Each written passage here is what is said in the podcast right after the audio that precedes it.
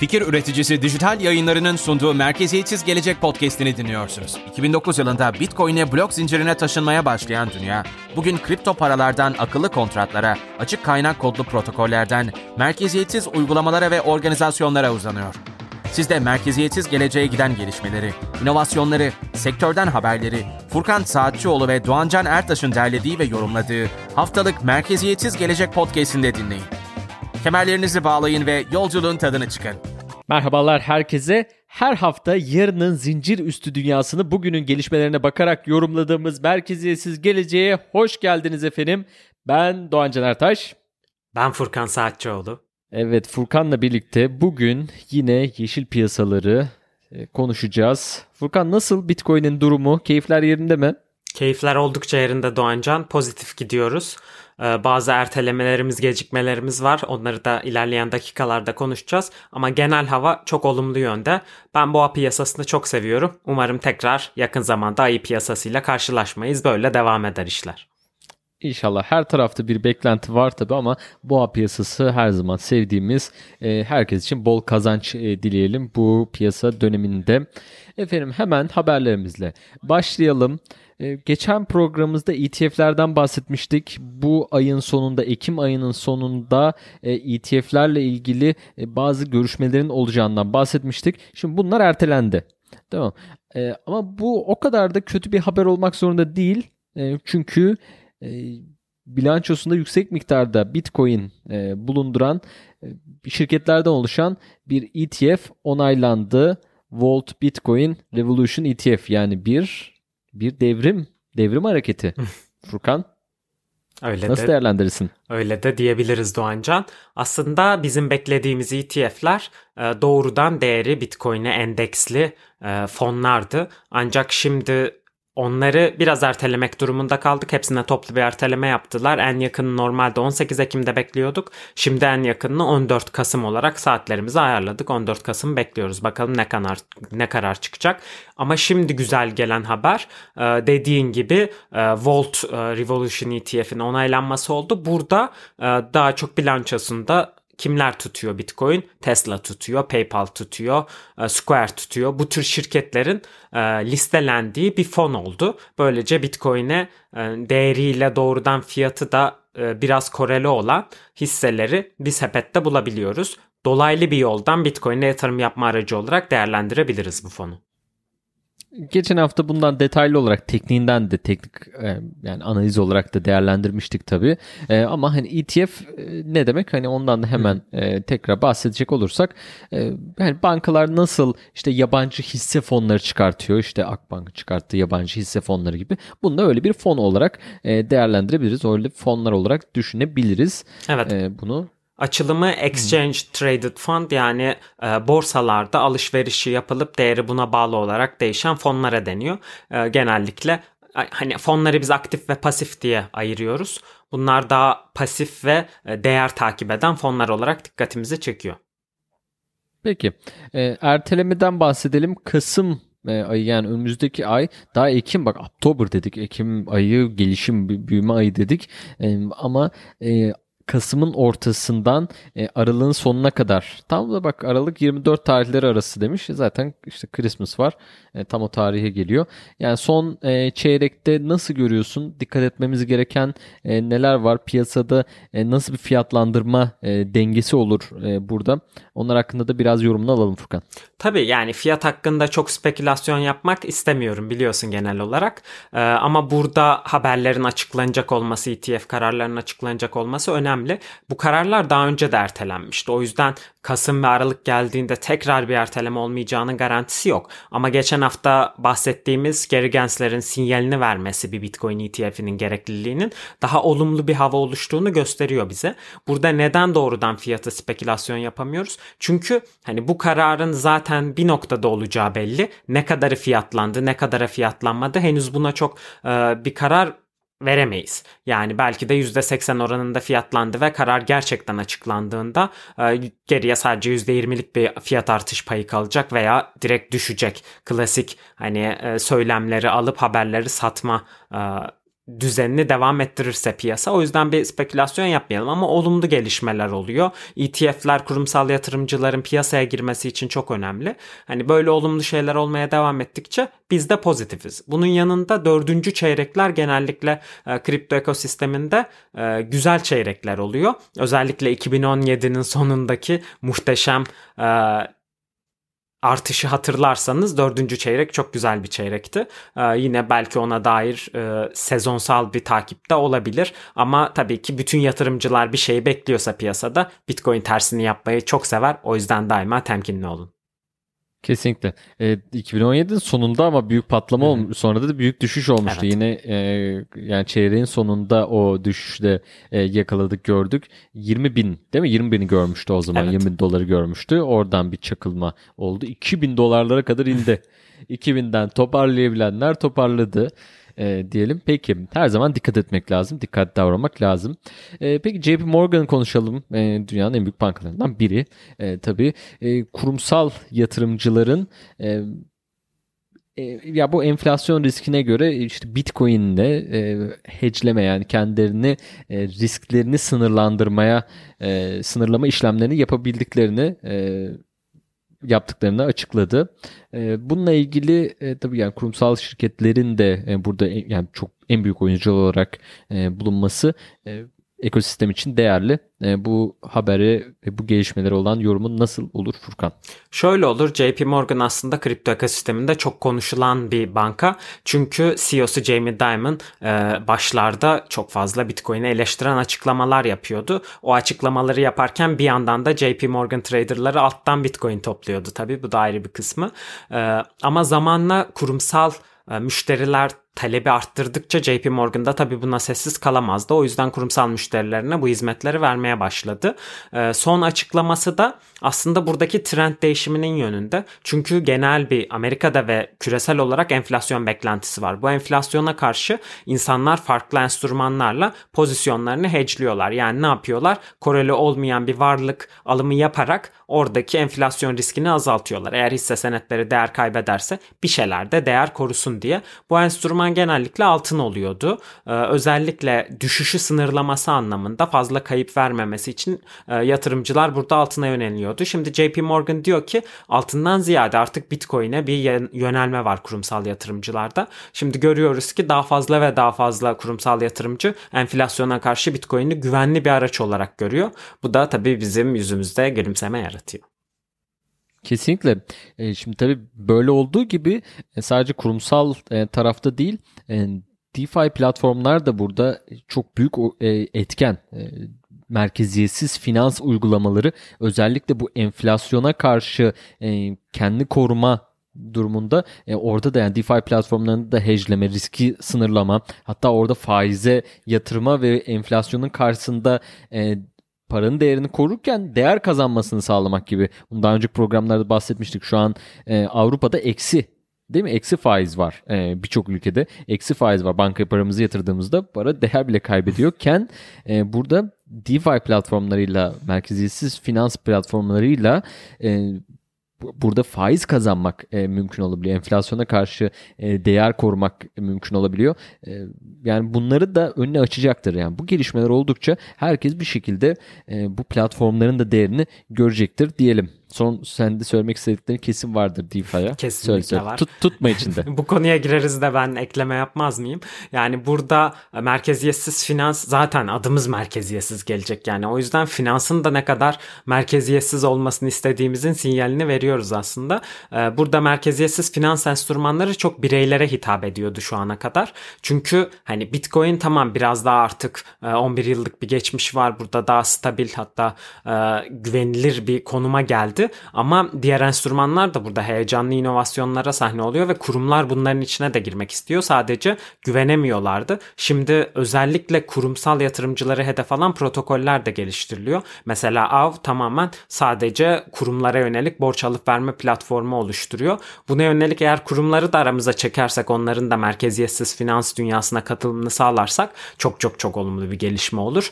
Ee, özellikle Ethereum gibi e, merkeziyetsiz finans akıllı kontrat kontratlarına ortam sağlayan blok zincirler için. Kesinlikle. E, Valla güzel haberlerle e, yine onları konuştuk. Evet, NFT konuşmadan biliyorsunuz biz artık merkeziyetsiz gelecekti. Bu ara NFT konuşuyoruz. Seviyoruz. Efendim güzel bir haber var. E, gülümseten yüzümüzü yine yıllardır o bizim yüzümüzü güldürdüğü sahnelerde şimdi NFT'lerle belki de cebimizi gülümsetecek saçma bir e, saçma bir tekerlemeyle e, Cem Yılmaz efendim OpenSea'ye geldi. Kendi çizimlerini NFT olarak listeledi. Önemli haber. E, yani bu NFT dünyasında bilinmesi için e, yorumların altına baktım o nedir ne, o nedir falan diye bir sürü tabii ki insan var. Hala biz yani bu sektörün içinde yani bu e, ekosistemin içerisinde olan insanlar tam farkına varamıyor ama e, çok küçük bir kitleyiz sevgili dostlar. Yani gerçekten hala çok küçük bir kitleyiz. Hala e, büyük kitlelere o kadar o denli e, ulaşmadık. E, bunları bildirmek için de önemli. E, senin yorumlarını da alalım Cem Yılmaz ve OpenSea ile ilgili. Tabii ki sevdiğimiz insanları ekosistemimizde görmek bizi sadece mutlu eder. Ee, burada Cem Yılmaz'ın eskilerden beri bir çizer olduğunu biliyoruz. Daha Leman'da çizmişliği var yani. Ee, o yüzden bunları bir şekilde değerlendirmeye karar verdi sanırım. Şu an elle yaptığı çizimleri e, aktarıyor dijital ortama. iPad'de çiziyor sanırım.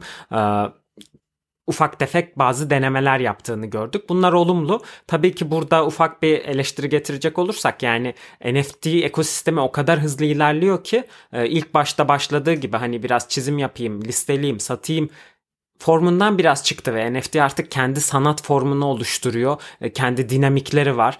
Dünyada da bütün ünlüler aslında bu ekosistemden pay almaya çalışıyor ve mesela Snoop Dogg bir oyunun içerisine girip kendi avatarını yaratıp oyun içerisinde alınabilir, satılabilir envanterler oluşturup tamamen ekosistemin kapsayan bir şekilde NFT dünyasına girdi. Bizim ünlülerimizden de daha ekosisteme ait hareketler bekliyoruz. Biraz daha hani bu işin doğasına uygun diyelim, e, ortamına uygun uygun işler üretmelerini bekliyoruz. Ama dediğin gibi süper bir reklam insanları bu ekosisteme çekmek için aa NFT nedir, blok zinciri nedir diye sorular sordurtmak için e, çok olumlu bir adım. Kurtulamaz. Kimse kurtulamaz. Bu programda kimse e, kendini çok güvende zannetmesin. Herkesi burada e, eleştirebiliriz efendim. Yapacak bir şey yok. Ee, ama biz iyi yönden hep daha iyi iyisi olsun diye yapıyoruz. Biz burada kimseyi paçasından çekmiyor. Öyle bir derdimiz yok yani. Cem çok seviyoruz zaten yani. Ee, diyelim. Ee, daha e, nasıl diyelim daha e, teknolojiye daha uygun e, daha teknolojik işler yapan bir sanatçımız, e, çok değerli bir sanatçımız Refik Anadolu'dan yeni bir haberimiz e, geliyor. E, kendisi yapay zeka tabanlı efendim müthiş sanat eserleri üretiyor. Böyle çeşitli videolar üretiyor. İşte bunun adı machine hallucinations diyor işte makine halüsinasyonları adı altında farklı işte heykelli çizimler var sürreal çalışmaları var ben Beyoğlu'nda bir e, sergisine gitmiştim. Yani inanılmaz biri. Kesinlikle takip edin. Yani zaten çok büyük bir sanatçımız. As bayrakları. ee, şimdi şimdi bir e, Sotheby değil mi? Sotheby müzayede yani. evi. Aynen. Müza, müzayede evi aracılığıyla e, açık arttırmada 5 milyon dolara e, bir alıcı buluyor. E, ve bir satışı var. E, bunlar çok önemli haberler. Büyük bir sanatçımız. E, senin de bu konuda yorumların olacaktır Furkan. Evet kesinlikle var Refik Anadolu zaten e, önceden beri takip ediyoruz severek ve daha çok hani Refik Anadolu e, NFT piyasasına girmesi çok normal aslında çünkü zaten dijital iş üreten bir insan. Burada da e, dijital bir video duvarı yaparak Sotheby's'da e, müzayede evinde yerini aldı. E, aslında başlarda Refik Anadol bir şeyler deneyerek buna girdi. Mesela şimdi Cem Yılmaz da deneyler yapıyor. Refik Anadol da, Anadol da o şekilde normal dijital işlerini NFT'leştirdi başta. Sonra bunu nasıl bir adım öteye götürebilirim dedi ve insanlara NFT'leri satın alan insanlara fiziksel olarak bunların bazı kopyalarını gönderdi. Bu şekilde ufak deneyler yaptı. Yani 5 milyon dolara öyle doğrudan gelinmedi aslında. Ee, farklı farklı işlerini de e, NFT platformlarında bulabilirsiniz bu sebeple. E, çok başarılı işler yapıyor gerçekten. Özellikle makine öğrenmesi tekniğiyle kullanarak yaptığı işler çok başarılı. Eğer görmediyseniz en son Bulgari ile Milano Meydanı'nda yaptığı iş mesela e, mutlaka görmeye değer. Kesinlikle yani kendi sitesinde zaten bir inceleyin. Ee, Yani NFT tarafından konuştuk. Biz hadi nft.refikanadolu.com yani böyle bir şey yok sevgili dostlar yani gerçekten e, sanat budur diyelim. e, güzel. Burada yani sadece Refik Anadolu diyoruz ama aslında arkasında kocaman bir stüdyo var Refik Anadolu'nun. Hani onların da emeğini e, minimize etmek istemeyiz. Burada çok başarılı isimlerle çalışıyor ve çok başarılı işleri bize kavuşturuyor. Buradan tüm ekibin eline sağlık. Tebrik ediyoruz hepsini. Görüyorsunuz değil mi Furkan'ı bak nasıl güzel. Ee, herkese kredisini veriyor. Böyle olmak lazım. Ee, krediyi olduğu yere vermek lazım. Tebrik ediyorum ben de seni. Çok doğru söyledin. Kesinlikle öyle. Her zaman ekip işi, ekiplerin değerini e, bilmek lazım. Tek kişiyle olmuyor. Dünya paylaşınca güzel. Diyelim. E, son olarak e, bunu Furkan konuşmak istemedi. E, programdan önce e, ben bahsettim. Ama dayanamıyorum efendim. Konuşacağız. Kriptonun kripto köpekler konuşacağız son olarak. Şimdi efendim ben bu e, kripto köpekleri çok seviyorum tamam mı? Niye? Eğlenceli. Efendim yani hep bir arkasında illa böyle çok büyük projeler, çok büyük işte e, çalışmalar mı olmak zorunda? Biraz da eğlenelim. Bu sonuçta e, her şeyde bir e, bir arkasında illa bir çok büyük bir proje olmasına da belki de gerek yoktur e, diyerek bu işte Dogecoin var, e, efendim Shiba token var. Bu çok geçtiğimiz haftalarda e, geçtiğimiz hafta hatta e, çok büyük bir sıçrama yaptı %60'lık e, yani son nereye geldi tam olarak bilmiyorum ama ciddi bir büyüme yaptı. Kishunu gibi e, yine farklı e, burada kripto köpekler var. Bunlar şey e, sanal e, eskiden sanal bebekler vardı. Hani onları işte beslerdik falan sanal köpekler de e, oluyordu. Onları benzetiyorum ve bunların tokenized hali. E, işte hani elde ufak da olsa e, tutup hani eğlencelik. E, ben hani ben keyif alıyorum. Benim köpeğim büyüse ben daha mutlu olurum diye. E, Furkan sen de hadi göm tamam göm. Niye Allah. Şöyle. Şimdi köpekleri severim Doğancan yani bunun kesinlikle köpek sevgimle bir alakası yoktur bunu baştan belirteyim. Burada neden takıldığım bazı noktalar var. Evet eğlenceliler seviyoruz yüzümüzü güldürüyor ama bir çok spekülasyona sebep oluyorlar. Fiyat değişimleri çok sert oluyor ve e, hani nereye gidecekleri ne yapılacakları belli olmadığı için yatırım yatırım aracı olarak gören insanları çok mağdur etme potansiyeline sahipler. Birincisi bu. İkincisi Ethereum network'ünü çok meşgul ediyorlar. Vitalik Buterin de benimle aynı fikirde burada tweet atmıştı.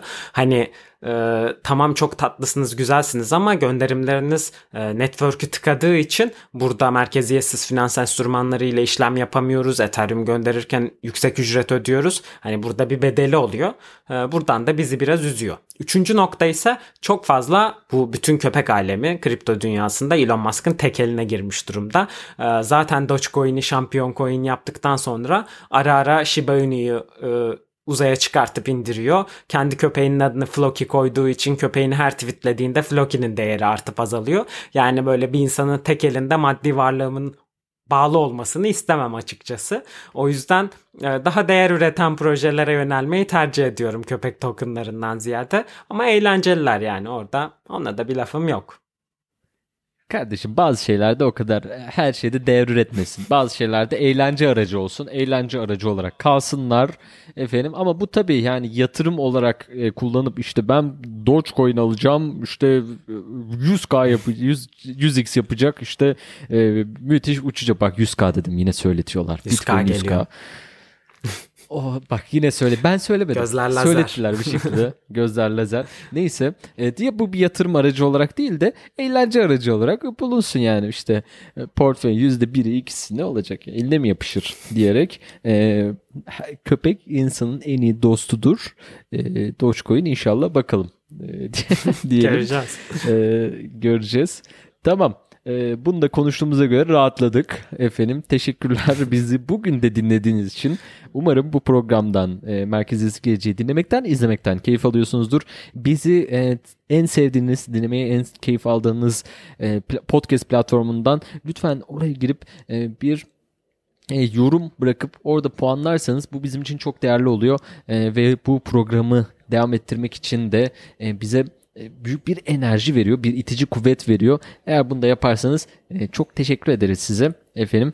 E, son olarak Furkan senin söylemek istediklerin var mıdır, eklemek istediklerin? Zihnimi okudun Doğancan. Gerçekten ben de insanlardan etkileşim isteyecektim. Bizi podcast platformlarında değerlendirirlerse, yorum yaparlarsa çok kıymetli oluyor onlarla etkileşime girince çok enerjik başlıyoruz programlara da ve bizi yönlendiren dinleyiciler de oluyor yorumlarıyla bak şöyle bir coin gördünüz mü şöyle bir blok zincirine baktınız mı bu tür e, şeyler yorumlar aldığımızda da mutlaka bakıyoruz gözden geçiriyoruz projeleri birlikte konuşup e, community olarak büyüyelim birbirimizi geliştirelim arkadaşlar demek istiyorum.